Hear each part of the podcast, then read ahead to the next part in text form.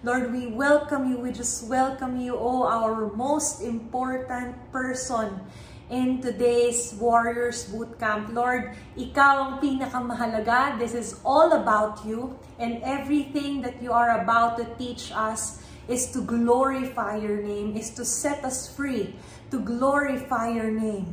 Oh God, to maximize kung ano po ang nilagay nyo sa aming mga buhay kung ano ang itinanim ninyo para sa amin because you our you are our ultimate destiny o God sa lahat ng iyong pinapagawa sa amin o sa lahat ng iyong itinatanim sa aming buhay may we not forget that our most promised land is you yourself Jesus Christ Hallelujah, Lord, we just surrender to you.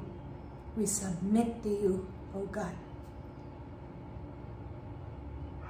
Search our hearts this night, Lord. Search our minds and captivated with your love, captivated with your presence, Lord. And just pour out lavishly the love that overflows from your throne sa bawat isang naririto, sa bawat isang manonood, sa bawat isang nais matuto. Panghahawakan namin, O Diyos, ang iyong bawat salita, ang iyong bawat pangako, ang iyong bawat utos. Dahil ito ang makalulugod sa iyo, ito ang makakapagpalaya sa amin. I pray tonight that you will just keep our hearts open. Let there be heart surgeries tonight, spiritual heart surgeries that will enable us to move forward and to move further into your throne. Malaya kang kumilos sa aming kalagitnaan, Panginoon. Visit every house, every home, in every heart. In Jesus' name we pray. Amen. It's always a joy in my heart to be in front of you and to deliver the word of the Lord sa kanyang lahat ng tinuturo primarily to me, personally to me, and to share it with you. Kayo pong mga mandirigma o ang warriors ng Panginoon. Awo! Ayan, so I've, I've been very excited to deliver the word tonight because ito ay malaking continuation ng ating sinimulan last bootcamp. So that was in episode 1 and we all talked about it's not about you. So naalala nyo pa po ba? It's not about you. Nothing is about you. Lahat po ng pinagdaraanan natin sa buhay, walang patungkol actually sa iyo. Ang lahat po ng pinupunto nito ay para sa ikalulugod ng Panginoon. So, the good, the bad, and the ugly, it's all pointing to the glory of the Lord, depending on how we respond according to the will and purposes of the Father. Amen? So tonight, kailangan natin mag-move forward sa pamamagitan ng pagharap sa ating mga sarili. So kung naalala niyo po, nung time na diniscuss ko yung about uh, it's not about you, we talked about a certain believer or a servant of the Lord whom we call Peter. So, si Peter, meron siyang moment na talagang he had to realize that I had to surrender, I have to surrender, is kailangan ko itong isuko. Hindi ako makaka-move on, hindi ako makakatayo sa calling ko, hindi ko magagawa ang sinasabi ng Panginoon, hindi ko rin matatayuan kung ano ang pangako ng Diyos kapag patuloy akong nakatingin sa pain ko, patuloy akong nakatingin sa pagkukulang ko, pagkakamali ko, at patuloy akong nakatingin sa sarili ko. So, yan po ang dudugtungan natin tonight because tonight, we are going to talk about something that we need to get rid of now. Ayan. So, you have to get rid of this certain thing na ating i-discuss tonight because this will corrupt not only you, but the people around you. So, let us open our Bibles to Luke 17. And I will begin reading in verse 1. Luke 17, it says, Then he said to the disciples, It is impossible. Okay? Si Lord, sinabi niya, it is impossible that no offenses should come. So sa madaling salita, binalaan po niya ang, kanya, ang kanyang mga disipulo. Take note, nandun si Peter. that offenses will come. So it is impossible na kahit gaano tayo ka-close anak, hindi ka ma-offend. Okay? Many people will offend you. Many people will not like you. Many people will not agree with you. And then, the, then Jesus continued. Sabi niya, but woe to him through whom they do come. It would be better for him if a, if a millstone were hung around his neck and he were thrown into the sea than that he should offend one of these little ones. Take heed to yourselves. Sabi niya, mag-ingat, babala, mag-ingat, pakinggang mabuti. Sabi ng Panginoon, if your brother sins against you, rebuke him, and if he repents, forgive him. And if he sins against you seven times in a day, and seven times in a day returns to you saying, I repent, you shall forgive him. Amen? Ang sarap basahin. Pero kaya ba natin gawin? Tonight, we will talk about, we will be talking about bitterness. Ayan, amen. So ito pong ito talaga no, itong topic na ito madalas iniiwasan ito ng mga taong bitter o ang sinasabi nga nilang ampalaya kasi bitter, mapait. And uh, itong topic na to is very much preached, apparently. It is very much preached by um, different believers and preachers pero magtataka ka kasi out of 100%, it's like 70% of the believers today still has this spirit. Marami pa rin po sa ating mga kapatiran ang namumuhay na bitter. 'Di ba? I, I'm sure may kilala kayong ganyan. I'm sure dumaan din po kayo sa ganyan. And probably, you are undergoing the same heart. You ha you're having the same heart right now na meron ka pa rin bitterness. And we will discuss this tonight because this is important sa inyong pag-usad. Alam niyo po, sa buhay nating mga Kristiyano, hindi mawawala yung pagkakamali. Okay? Hindi po mawawala yun talagang kahit ilang beses ka magpatawad at kahit ilang beses ka patawarin, it doesn't guarantee na wala, wala ka nang mararanasang pagkakamali, wala ka nang mararanasang sakit.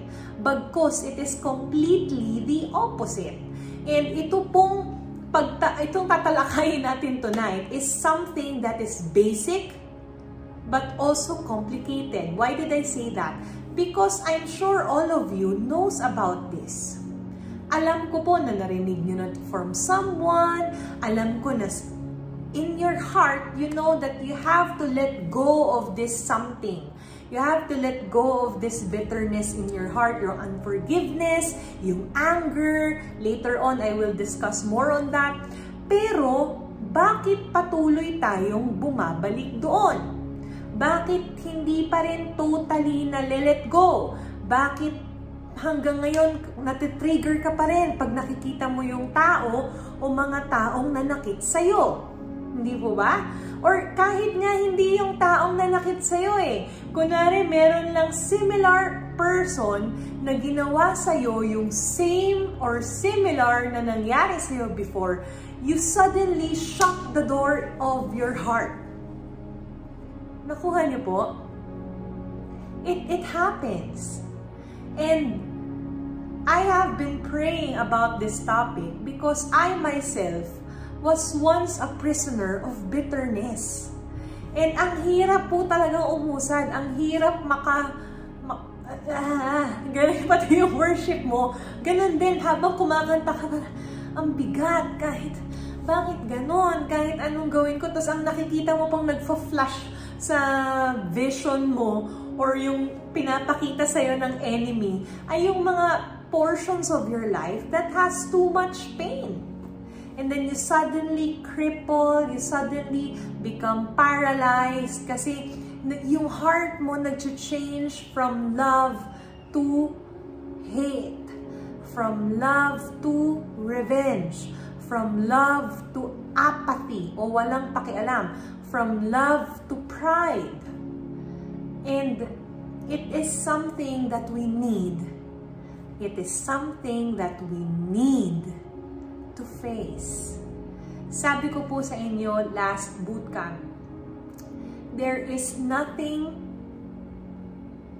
uh, better, that there, there is nothing more um, powerful than confronting the truth.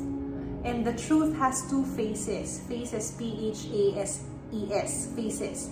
First one is you have to confront the, tr the truth himself, who, who has a name, who is Jesus Christ. And the second one is you have to confront the truth about yourself. Okay? Kasi si Jesus, He will enable you. He will give you the grace. His grace is made, is made perfect in your weakness. So, yung kanyang grace is bibigyan kanya ng sapat na grasya para ma-confront mo yung sarili mo. And He, He does that every single time because gusto kanyang tuluyang makalaya. Bitterness is something that you really want to get rid of because bitterness will disable you from everything God has in store for you. Ulitin ko po. You have to get rid of bitterness because bitterness will disable you from everything that God has in store for you. In the book of Hebrews, chapter 12, verse 15, we learn that bitterness is a root. Ibig sabihin po, isa siyang ugat na namumunga. At every fruit that He brings with Him ay hindi maganda. Of course, hindi naman pwede na meron kang something bad and it will produce something good. And vice versa, you cannot have something good and it will produce something evil. So ito pong bitterness is a root that comes into fruition. And we are being taught here by Lolo Paul na kailangan po nating tanggalin ito sa ating buhay because it will not only come into fruition into many many kinds of fruits which I will uh, which later on I will discuss with you but it will also kumbaga damay-damay ang the rest ng inyong environment Let's take a look. Hebrews 12, chapter, chapter 12, verse 15 says, Look after each other. Sabi niya, bantayan daw natin ang isa't isa. So that none of you fails to receive the grace of God. Watch out that no poisonous root of bitterness. So that's a good adjective. Sabi po dyan, nakalalason no poisonous root of bitterness grows up to trouble you, corrupting many. Amen? Diyan po, napakalinaw ng pagkakasabi ng servant of the Lord that bitterness is a root. It is a poisonous root that will not only poison you, but will also poison your loved ones. And not even, it doesn't stop there. It can even poison the environment or your community. At malalaman niyo po why later on.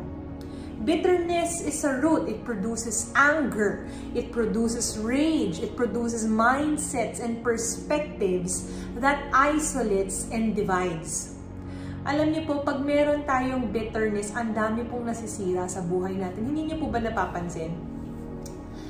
you know, for example, nung bata pa tayo, maaaring nakaranas kayo that something, ng something really, really painful, that it's hard for you to even forget.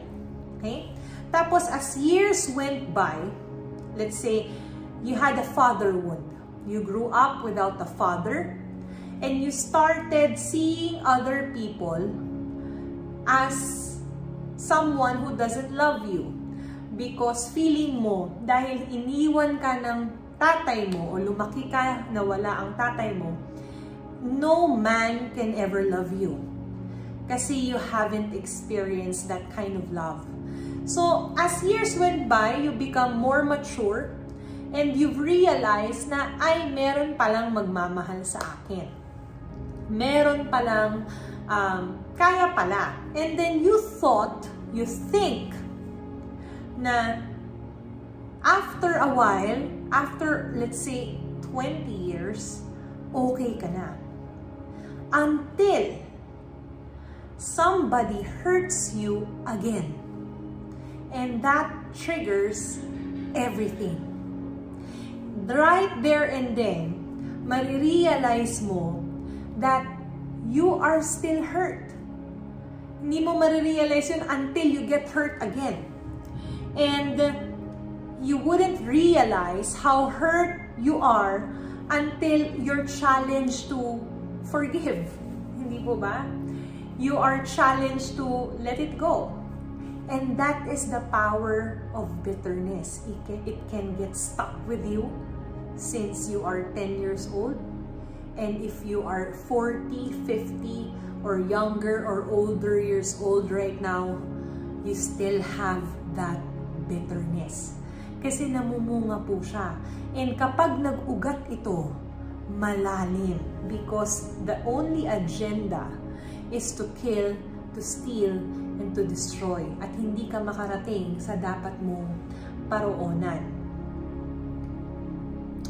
You know, when we also have bitterness in our lives, it produces defensiveness. Alam niyo po yung defensive spirit or in psychology, we call it pro projection. And pwede rin yung, yun nga yung defensive ka. Yung every time na merong kukontra sa'yo, Ops! Wait lang! Oh, yung bigla kang magsasara, tas bigla kang lagi kang may sagot sa mga bagay-bagay, hindi mo kayang manahimik, lalo na if you know that it will trigger you, it triggers your heart, parang hindi talaga pwedeng hindi ka matalo. Have you ever been in that position? Naranasan nyo na po ba na ang puso nyo is so heavy that it even lied to you that you are okay? When all along, you are full of bitterness.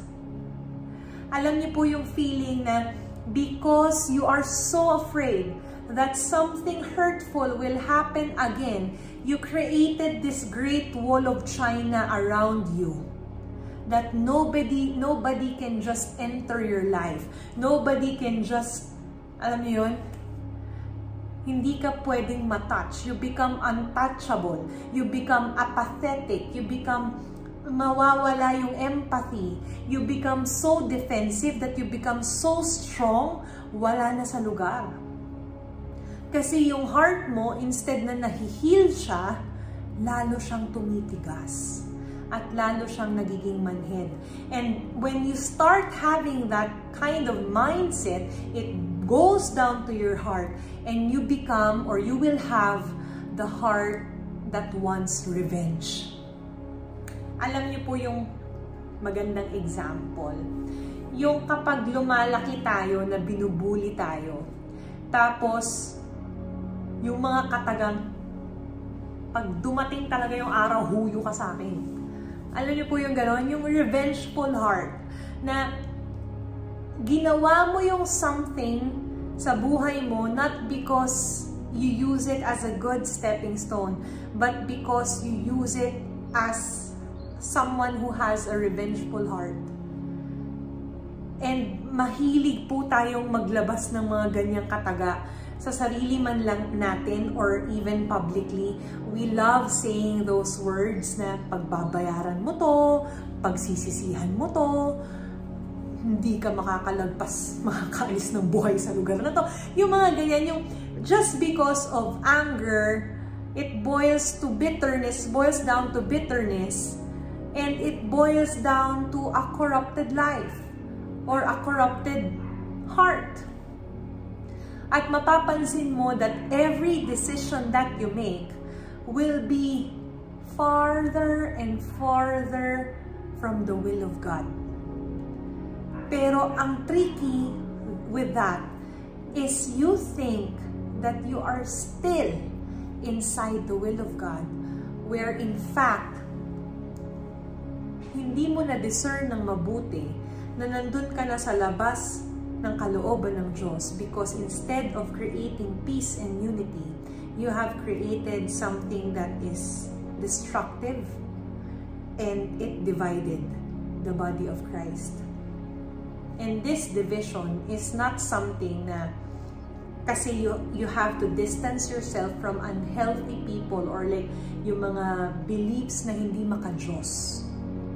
Iba po yun ha, I just want to make that clear. Iba yung talagang kailangan mo mag-detach on certain people because it is unhealthy and it is not of the Lord's or something na it will corrupt you, yung pagiging kristyano mo, that is different from having a bitter heart. It is so different. At kailangan po nating makawala dyan once and for all. Alam niyo po sa mga nakakasama ko po no, sa ministry and every time I preach, you know that I've been discussing the same issue all over again. Kung hindi unforgiveness, this is it. The bitterness. Because ang ugat po ng unforgiveness is bitterness. Meron kang bitter heart. That's why it's so hard for you to forgive. But if you look through the eyes of Jesus, everything is different and everything will be different. How much more if you have the mind and the heart like Christ? Ephesians 4 verse 31 says, Get rid. Okay? Tanggalin mo, bes. Pakawalan mo na yan. Bitawan mo na yan. Sabi ni Lolo Paul. Sabi niya, get rid of all bitterness, rage, anger, harsh words, and slander, as well as all types of evil behavior. Instead, be kind to each other, tender-hearted, forgiving one another, just as God through Christ has forgiven you. Sabi dyan, get rid of all bitterness. Alam niyo po, hindi naman lahat ang cause ay bitterness. Pero maraming sinabi doon si Paul na ang root ay bitterness. For example, bitterness produces anger. Bitterness produces harsh words. Bitterness produces slander. Actually, halos lahat po ito ay, ang ugat nito ay bitterness. Doon sa verse or sa verses na binasa po natin. And in Ecclesiastes chapter 7 verse 9, sabi dito, Do not hasten in your spirit to be angry, for anger rests in the bosom of fools. Ibig sabihin, kung mabilis ka daw magalit, kung hindi ka daw makapagpatawad, kung ang bilis mo daw maging bitter, in short, kung pikon ka, you are like a fool because it rests in the bosom of fools. Now, ang slander is something very powerful. Kasi ito pong fruit ng bitterness na ito, itong slander na fruit ng bitterness, it destroys not only the person you are slandering, but also you yourself na nagsaslander. Okay? Bakit? Kasi nakikita yung kung sino ka eh. Hindi lang yung taong sinisira mo, kundi ikaw mismo na nasisira ng taong yun, nagsisira o naninira ng taong yon. Now, you will know that you have a bitter spirit or you, you are bitter or you are hurt if you want everybody to know your story. Alam niyo po yung kapag nasaktan ka, tapos ang una mong tatakbuhan kung sino-sino, ikikwento mo na, alam mo ba, si ano, sinaktan ako, tama naman ako eh, kasi ganito, ganyan. Alam mo ba, ginawa niya to. Eh dati nga, nung panahon na to, ginawa niya to, ganyan. In your agenda, is you want everyone to believe that the person who hurt you is evil. You know, slander is so powerful kapag hindi mo siya na-tame. Because, sabi ko nga po sa inyo eh, ang bitterness is not something to be taken for granted. Kasi hindi mo alam na year after year after year after year until makita mo na lang yung, yung taong nakasakit sa'yo or sinaktan mo. Kasi pwede pong ganun eh. Or makakita ka ng similar situation even if it's a different character. It will destroy your life. It will destroy everything that you have worked hard for into getting that intimate relationship with Jesus Christ. Because you know, salvation is free, but relationship has a cost. And your relationship with Jesus Christ is costly. Marami kang sinurrender na sa Panginoon. And I'm sure na hindi mo gugustuhin, kapatid, na manirahan sa'yo ang bitterness para lang masira lahat ng taon na nakasama mo ang Panginoon intimately. And just because of this, hindi ka na makamove on na paralyzed ka bigla. You know when you are hurt or you know that it's bitterness when you cannot deal with it personally. Alam niyo po, one thing that I love about um, King David, even when he was not yet a king, is he knows how to shut up. You know, pag sabi kong shut up, hindi po yung shut up na pangit. What I'm trying to say is he knows when to talk and he knows when to listen. And every time he gets hurt, he goes directly to God. Hindi siya nagsasabi kung kani-kanino. Kaya nga po, if you open the book of Psalms, it is the open diary of his heart, talking to God. Because he's hurt, he's angry, he's happy. Nandun lahat ng moods ni David. And you know na bitter ka kapag hindi mo kayang tumahimik, kung hindi mo kayang yung kating-katika nga pong ikwento yung nangyari sa'yo sa iba. And you know that you are bitter because you cannot deal with it personally. Na ikaw lang sa kasi Lord. You know that you allow the Lord to correct you, to rebuke you, but at the same time to chastise you and to transform you, to elevate you, to redeem you, to restore you. Kapag pumunta ka po sa ibang tao, tapos nag-chismis ka doon, gossip, gossip, gossip, anong nangyari? You're putting garbage to other people's minds about the person you are hurting or the person you claim who hurt you. May it be true or not, it shows that you have a bitter heart. You also know that you are still in or you, you still have the heart of bitterness. Kapag nakita mo yung taong nakasakit sa'yo, tapos ang unang lalabas sa bibig mo, ay alam mo yung taong yung mag-ingat ka dyan. Alam niyo po yun, you, you have that critical spirit. Now, I remember, there was a time na wala akong ibang makita sa certain people This was years ago. Actually, dalawa lang naman sila. Na, na maganda. Umabot po sa punto na hindi ko na ma-appreciate yung kagandahan sa buhay nila. Um, of course, they are not perfect.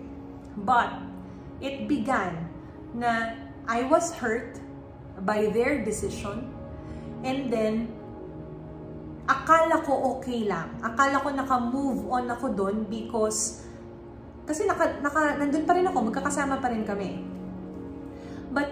After that incident, I didn't realize until the Lord has spoken to me in a dream na I am, I have a bitter heart or I have the bitter spirit, the bitterness spirit in me. Bakit? Kasi every time may gawin sila, kahit maganda, sa mata ko pangit. Sa mata ko mali. Sa mata ko kulang. In that dream, my eyes were bleeding. As in, it was bleeding red. Tapos, ang sakit-sakit. I can even feel it when I woke up. I felt it when I woke up. At sabi ko, ano yun? Anong nangyari? And akala ko po talaga, totoo na nangyayari, nang nagbi-bleed yung eyes ko. Sabi ko, Lord, ano yun? Ano po yung nakita ko? Ba, saka bakit dumudugo yung mata ko? Saka bakit I literally felt it physically na pagising ko, ang sakit ng mga mata ko. And then the Lord told me, because you have a critical spirit. Kumbaga, the Lord was telling me na all you see is your agenda. Yung mga reklamo mo sa buhay. And the root of that is you're bitter. Sabi niya po sa akin. And then I repented right away. I cried to the Lord because nung sinabi niya po yun sa akin, nabasag yung, yung parang mga scales sa mata ko. And I saw the truth na, oo nga, bakit ganun? Bakit umabot sa ganung point? And so I repented right away. And after I did that, naayos ka agad yung relationship. Because I didn't look at it or I didn't look at them from my lens of hurt or yung aking mata na at puso na nakatingin galing sa pain. Bagkos, napalitan na siya ng bagong puso na galing sa pagmamahal ng Diyos. You know that you have a bitter heart when you keep on telling stories to everybody, telling that people, uh, that person or those people to be careful doon sa mga taong ganito and you lead them to hate the person you hate. To be angry at the person you are angry at. Kasi may issue kayo, may personal issue kayo. And you know that you have that bitterness because you think that you will they will be loyal to you. Makikinig sila sa'yo all throughout at, at susundin nila yung mga sinabi mo. But alam niyo po, my dear brothers and sisters in Christ, the Holy Spirit is not like that. What I have just mentioned to you is the character of the Pharisees. You know, um, yung, yung character ng immature na Kristiyano. And the Holy Spirit is not like that. God Himself is not like that. Malinaw naman po sa ating mga binasa. Now, I am not, I am not degrading anybody's bitterness or pain.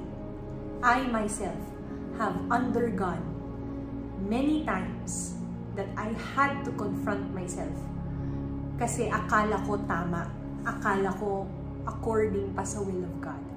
But I am not trying to degrade or maliitin ang pain na niranas nyo. Niraranas nyo or niranas nyo. In fact, I respect that. And you have all the right to be angry, to have pain, but you shouldn't allow bitterness to live in your heart. Alam niyo po, bitterness is a spiritual cancer. You know, first, it docks on you, tas hindi mo alam na it's spreading like cancer in your body. It, it, it contaminates you. And mapapansin mo how it contaminates you because when it enters you and contaminates you, your heart becomes corrupted. Your eyes becomes corrupted. Ibig pong sabihin, lahat na nakikita mo mali towards a certain person or certain people. Everything that comes from out of your mouth is corrupted o kaya bias. Kasi nasaktan ka. Kasi nahirapan ka. Kasi gusto mo na pahirapan yung taong nakasakit sa'yo. And even the way you think, your mind becomes so corrupted. Every time you think something, nag-a-assume ka na. And you become defensive. And you think that what you think is right, but it's wrong. Because the Holy Spirit will confront you. Jesus will confront you and He will not allow na mamuhay kang patuloy sa ganun. So malalaman niyo po na you have a bitter heart if the way you look at the person or the people who has caused you pain or the people who has caused you similar pain, ibig sabihin ka parehas lang, hindi naman sila yung original na gumawa pero same yung pain na ibinigay sa'yo at na-trauma ka at na-paralyze ka at you assume na every move they make is against you, alam mo na hindi ka pa nakalaya. Alam mo na kailangan mo pa siyang harapin. Alam mo na kailangan mo siyang ayusin sa harap ng Panginoon. And every time na you defend o kaya you apologize to someone pero nagde-defend ka, that's also being bitter. Ibig sabihin, you're just trying to save yourself instead of trying to do the will of God. So we must be very careful. That's why the Lord continually teaches us to be still, to, to wait patiently, to be quiet, to have a meek spirit para hindi lumala. Kasi alam ng Panginoon eh, when you're in pain, kaya nga si Jesus, tingnan nyo, He was being offended all throughout His ministry. He was persecuted, offended. But he, makikita mo na hindi nagmunga ang bitterness na gustong pumasok sa kanyang puso kasi hindi niya pinatulan. In fact, when he had all the opportunity to speak back, to declare and decree, what did he do? He shut himself up. He became quiet. And I'm sure he just prayed and he released forgiveness. Naunawaan niyo po, alam niyo po, if gusto niyong makalaya sa bitterness, it's just a choice away. Hindi, hindi siya mahirap gawin kung willing kang gawin. Ibig ko pong sabihin, pwede nyo kasi sabihin sa akin, eh kasi Piki, hindi mo naintindihan yung pain ko eh. Yes, I do not understand your pain. Or I do not understand it fully. But Jesus does. And He will speak to you the same message na get rid. Anak, oo, naintindihan kita. Yes, yes, naunawaan ko yung pain mo. Yes, I saw everything that happened. But if everything that has happened that caused you pain will corrupt you, instead of using it as an opportunity to love back more, and to use that as an opportunity to forgive more, to be more selfless, to die more, then you are in danger. Ibig sabihin, ikaw mismo, nasa kasalanan ka na. Kasi hindi mo, kasi hinayaan mo yung bitterness na manahan sa puso mo. Nakita niyo na po ba yung virus na coronavirus? Kung, di ba po, nung beginning of this pandemic, many um, doctors, even in Google, you will see how the coronavirus looks like. Para lang siyang termite, just like any other virus. But when it enters your body, you will suddenly notice that yung mga galamay niya humahaba, dumadami, lalong sumisikip yung pagkakakapit, hanggang sa hirap na hirap ka na siyang tanggalin. That's why it corrupts the body, it pollutes your organs, it destroys your, the functionality of your organs until worse things can happen. Ganun din po ang bitterness because it is a root. It is a spiritual cancer that we need to get rid of now. Huwag mong patagalin. Kasi every time you look at the person or the people who hurts, who hurt you, para bang wala ng kapatawaran. This is what ruins marriages. This is what ruins ministries. This is what ruins churches. And this is what ruins the name of God. Nadudumihan ang pangalan ng Diyos. Simply because we want to have a revengeful heart. Mahilig po tayo niyan eh. Kunwari nasaktan tayo, naloko tayo, na hirapan tayo on someone or something. we, we keep on saying the words, ay hindi ko yung patata patatawarin hanggat. Ganon. hindi yan makakapasok sa bahay na to hanggat. Hindi ko yan pwede makita hanggat.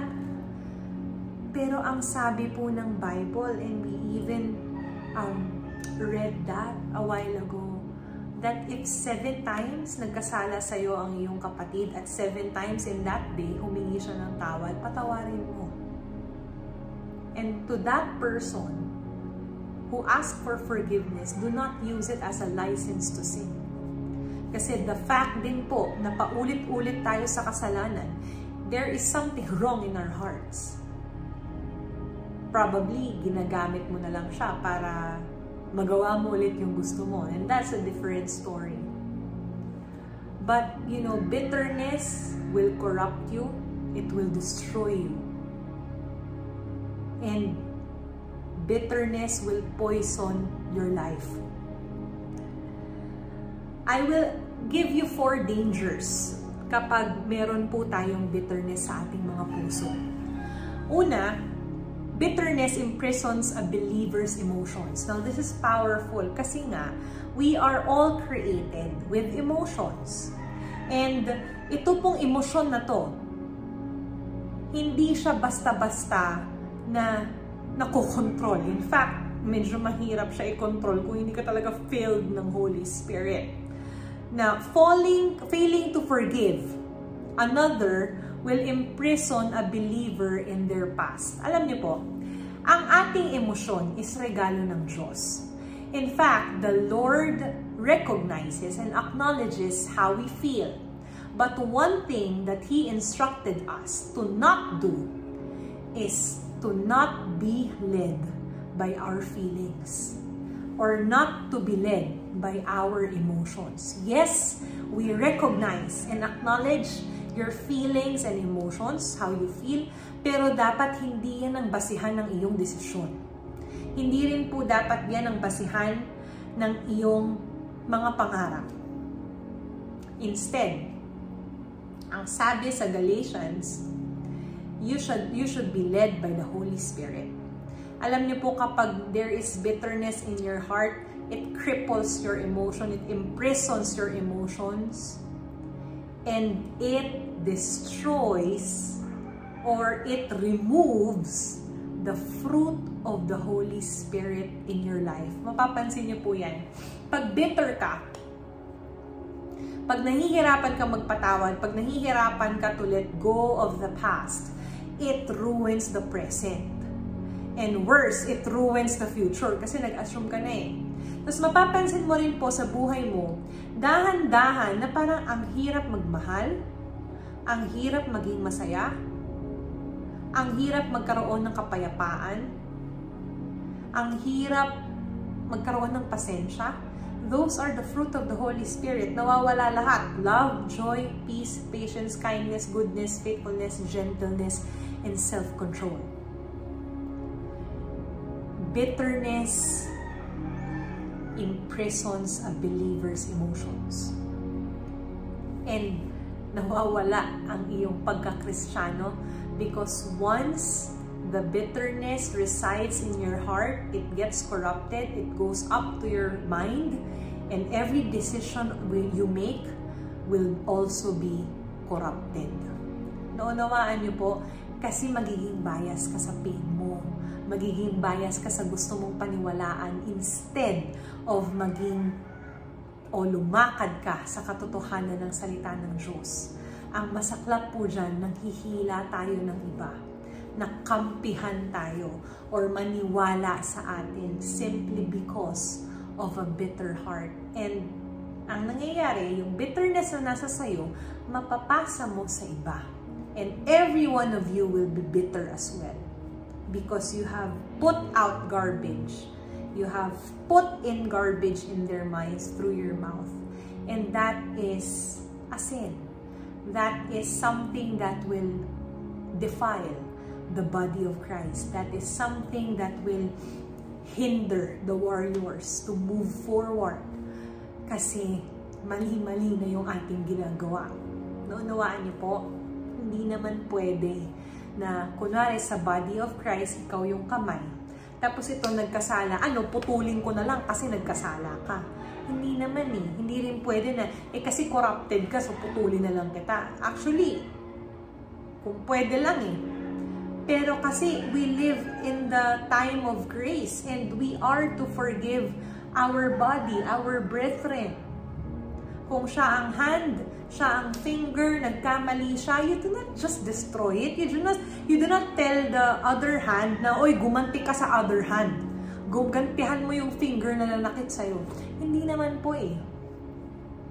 Instead, we help one another to restore that finger or to, to, to, to restore that body portion o lingkod ng Diyos, mga lingkod ng Diyos, mga church na ganun, na makabalik dun sa purpose ng Panginoon sa buhay nila. Amen? Bitterness, second, bitterness poisons a believer's life. Ito, poisons a believer's life. Ito po yung sinasabi ko kanina, na bitterness is not just any sin. It's it's not a sin. Hindi lang siya yung kasalanan na kaya mo kaagad na, o oh, sige, ay, ay, napatawad na ako ng Diyos, okay na. No. It is an infection that needs to be treated. It is a virus. It is it is something that can contaminate your entire body. It, it, it can even contaminate others' beliefs or other believers. So, hindi lang siya basta-bastang kasalanan. It is something It is a stronghold that needs to be removed in your heart, in your mind. Kailangan po natin gawin ito. Why? Because when a person's life is poisoned, syempre madumi na siya. And lahat ng ipoproduce niya, imagine niyo ang isang body, It is poison. Ang poison dumaloy na sa buong katawan niya. So lahat ng ipoproduce ng body to also has poison. Hindi po ba? Pag naglabas ako ng dugo and my, my blood is poison, ang ilalabas kong klase ng dugo is also poison. Hindi po ba? Ganon din dito sa bitterness. When it enters, that, the, that poison enters your body, your heart becomes corrupted. Paulit-ulit ko na po itong sinasabi sa inyo. What comes out of you will also be poisoned or corrupted. Kasi lagi nga, lagi ko nga po sinasabi sa mga tao na walang nasa sa loob ang hindi sisingaw sa labas. Lahat po ng nasa sa loob, sinisingaw yan ng ating words, ng ating actions. From the abundance of the heart, the mouth speaks. And even James told that in James 3, verses 7 to 11. It says, People can tame all kinds of animals, birds, reptiles, and fish. But no one can tame the tongue. It is restless and evil, full of deadly poison. Imagine, parehas yung description nung, nung bitterness and nung tongue. It has poison. Kailangan natin siyang tayuan para hindi poisonous ang lumalabas po sa atin. Sometimes it praises our Lord and Father. And sometimes it curses those who have been made in the image of God. Nakuha niyo po ba to? You know, I love James kasi he's so straightforward. Sabi niya dito, sometimes pinupuri daw nitong tang na to ang ating Panginoon. Pero sometimes it curses those who are made in the image of God. In other words, the believers, the brethren, the unbelievers, those who are made, made in the image of God. Meron po bang natira? Wala. Ibig sabihin, ang gulo ng ating puso, ang doble kara po natin. Now, we are praising the Lord, but deep inside, we have corrupted hearts. And so, blessing and cursing come pouring out of the same mouth. Surely, my brothers and sisters, this is not right. Ayan na, sinabi na binitawan na ni Lolo James. Na hindi pwede na out from the tongue or the mouth that praises the Lord or gives out blessing will also come from the same mouth are words of curses or words that are corrupted or poisonous. Does a spring of water bubble out with both fresh water and bitter water? Of course not. And that's in the book of James. When it feeds your emotions, yung bitterness po, you begin to see things through the lens of that hurt. Yun nga po yung sinasabi ko kanina. For example, meron kang karanasan ng rejection. Kunwari, so many years have passed and you have been rejected. You have experienced rejection after rejection after rejection, whoever it may be, whatever kind of relationship it may be, pero paulit-ulit mo nararanasan yung rejection. Tapos, pumasok ka sa isang church na hindi ka na shake hands nung usher. Okay? Sa ibang tao na walang bitterness, ang maiisip nila probably ay, ay baka kasi ang dami na sa shake hands, hindi na niya ako naasikaso, or dead ma. Kumbaga, it's no big deal. Okay? But for someone who is bitter, And for example nga, in this case, is someone who has experienced a lot of rejection. Hin pag hindi siya nakamayan ng usher na yon, that person will feel na he or she is being rejected. And feeling niya masama siyang tao, feeling niya ayaw na niya sa lahat, feeling niya he, he has entered a place walking on eggshells because everybody is looking at him or her kahit hindi naman. And that person's perspective will be, everybody hates me. Na, to the point na kapag may, nakikita siya na nag-uusap, feeling niya lagi siya yung pinag-uusapan kahit hindi naman. 'Di ba? Kasi nga po, it's not about you. So, makikita mo na this is so poisonous. It poisons a believer's life. And sabi ko nga po sa inyo, ang bitterness nakakahawa. Okay? Nakakahawa siya because it is a spirit. It is something that the devil can utilize, can inject to you. And it can transfer. It can reproduce kasi nga it's a root. It reproduces. It multiplies other sins, other fruit na evil or hindi galing sa Spirit of God. Now, the third one, bitterness opens a believer's life to Satan. Ayan po, hindi ko na yan kailangan masyadong i-discuss. But basically, sabi sa Bible, do not give any foothold to the devil 'di ba? Huwag mong hayaan na manirahan sa iyo or bigyan ng uwang. Alam niyo po ba yung foothold? Yung konting uwang lang ng pinto sa kwarto niyo or sa bahay niyo, papasok ka agad yung paa ng demonyo. Sabi sa Bible, huwag mo siyang bigyan ng anything that can let him enter into your lives. And in this part, I want to focus on unforgiveness. The Bible clearly wants, wants us, or warns us rather, that unforgiving is based on bitterness. Or unforgiveness is based on bitterness.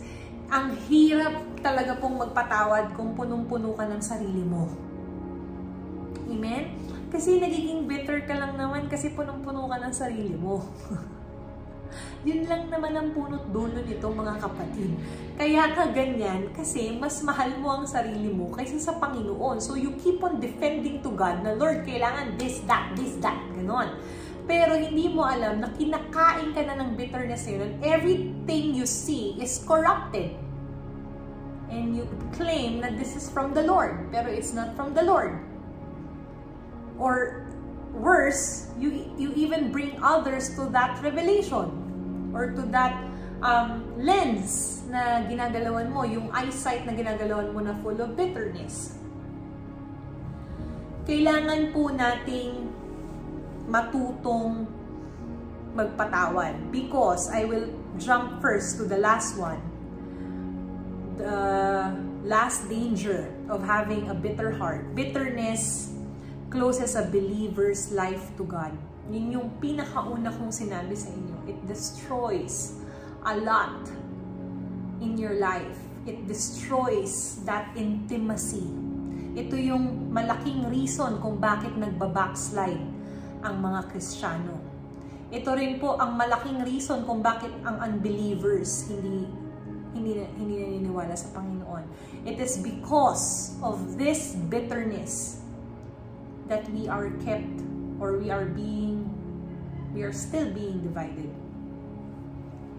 In Colossians 3 verses uh, verse 13 it says make allowance for each other's faults and forgive anyone who offends you.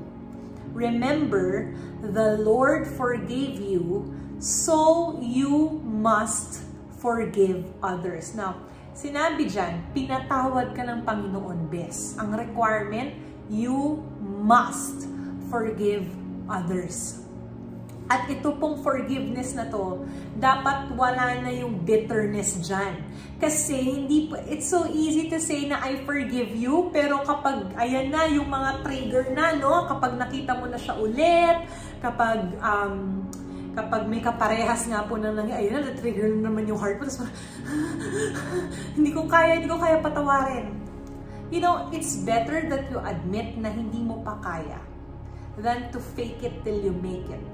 Alam niyo po yun. But it doesn't stop by admitting na hindi mo pa kaya. Of course, you have to fix that sa harap ng Panginoon. You have to allow God to give you the grace to kill that bitterness in your heart, to destroy completely that bitterness in your heart. Kasi alam niyo po, ito yung sagot sa maraming tanong. Bakit hindi nagiging okay yung relasyon ko sa bawat taong nakakasalamuha ko? bitterness. Bakit hindi ako napopromote sa work or sa school or even sa ministry?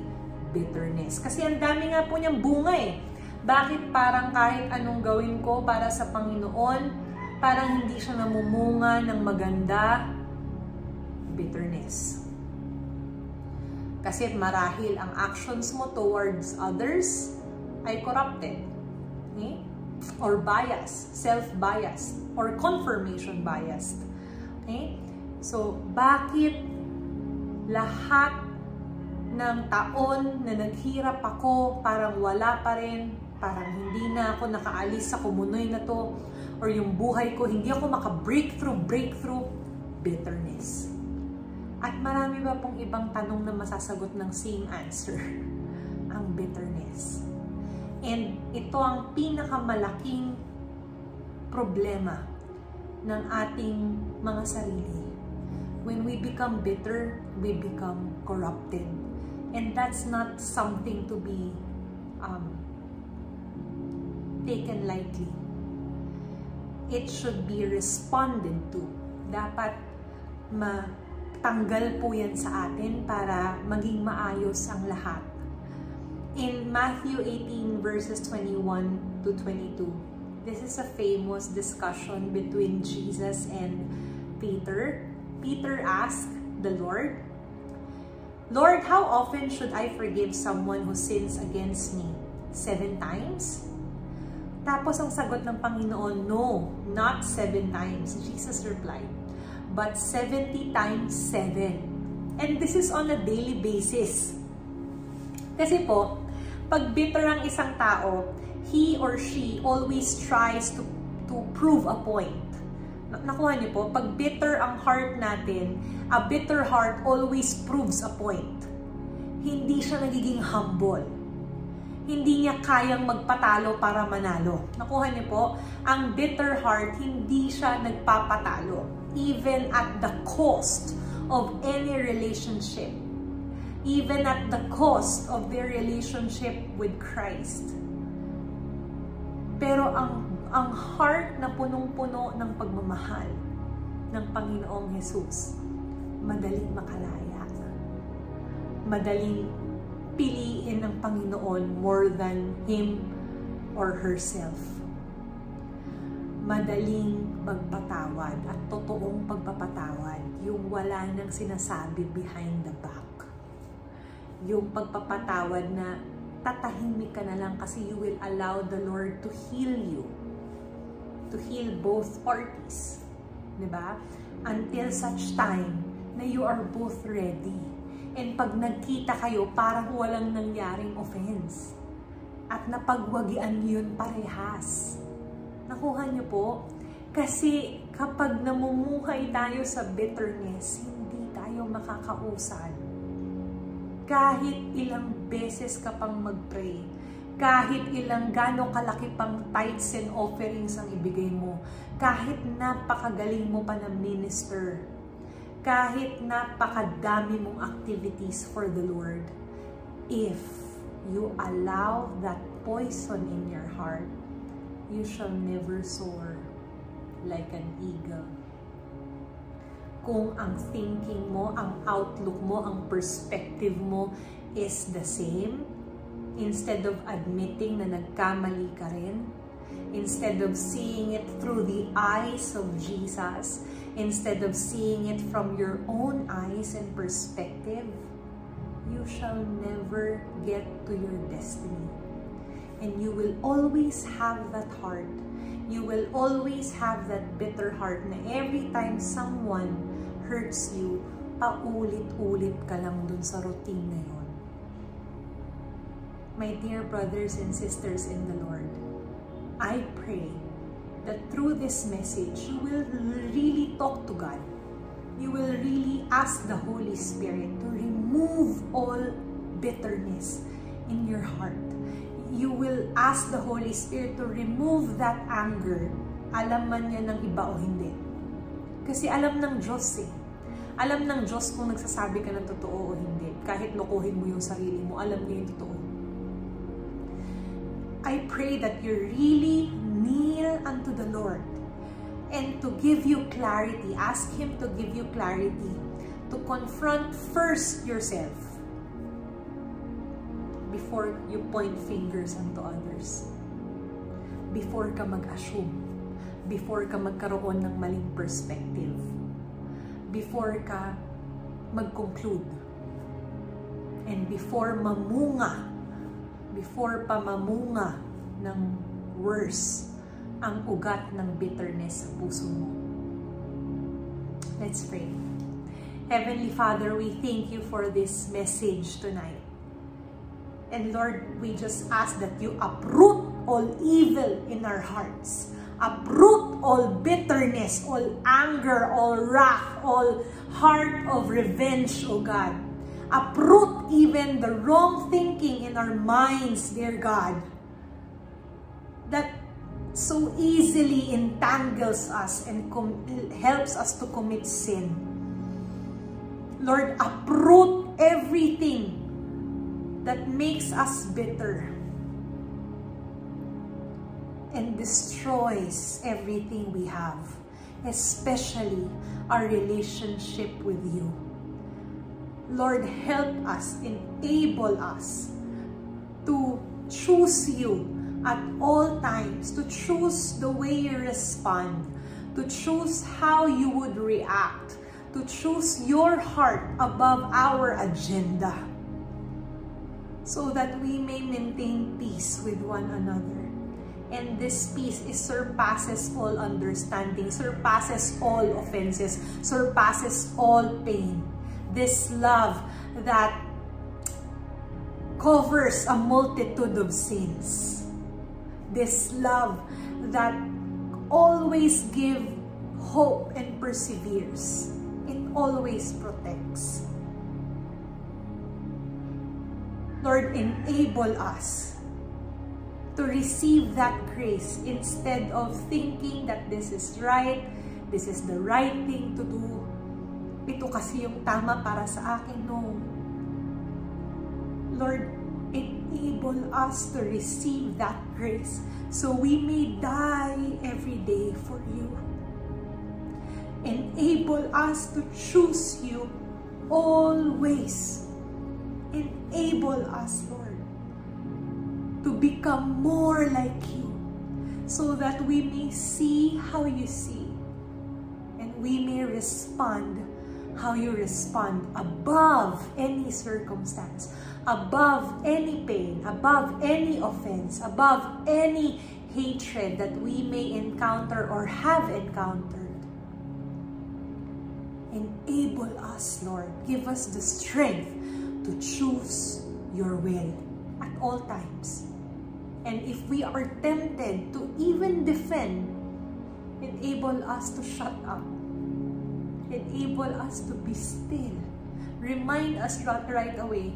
Send your Holy Spirit to whisper in our ears right away na, anak, manahimik ka lang. And let you do the battles for us.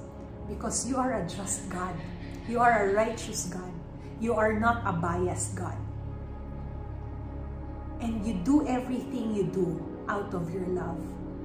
And so, we ask for that same love, O God. Para po magawa namin ang sinabi sa iyong salita that everything that we do is because of love, not because of any other agenda. Bless everyone who are here tonight. Speak to them even in their sleep. And I continue to claim that heart surgery. Remove that spiritual cancer in us. In Jesus' name, uproot it in the name of Jesus. We do not allow that. We rebuke Satan in Jesus' name. We do not allow that in our lives, even in our minds. Seal us with your most precious blood and envelop us always with your love. Amen and amen. It's good to see you once again tonight, and I'm glad to be with you, warriors of God. Shalom!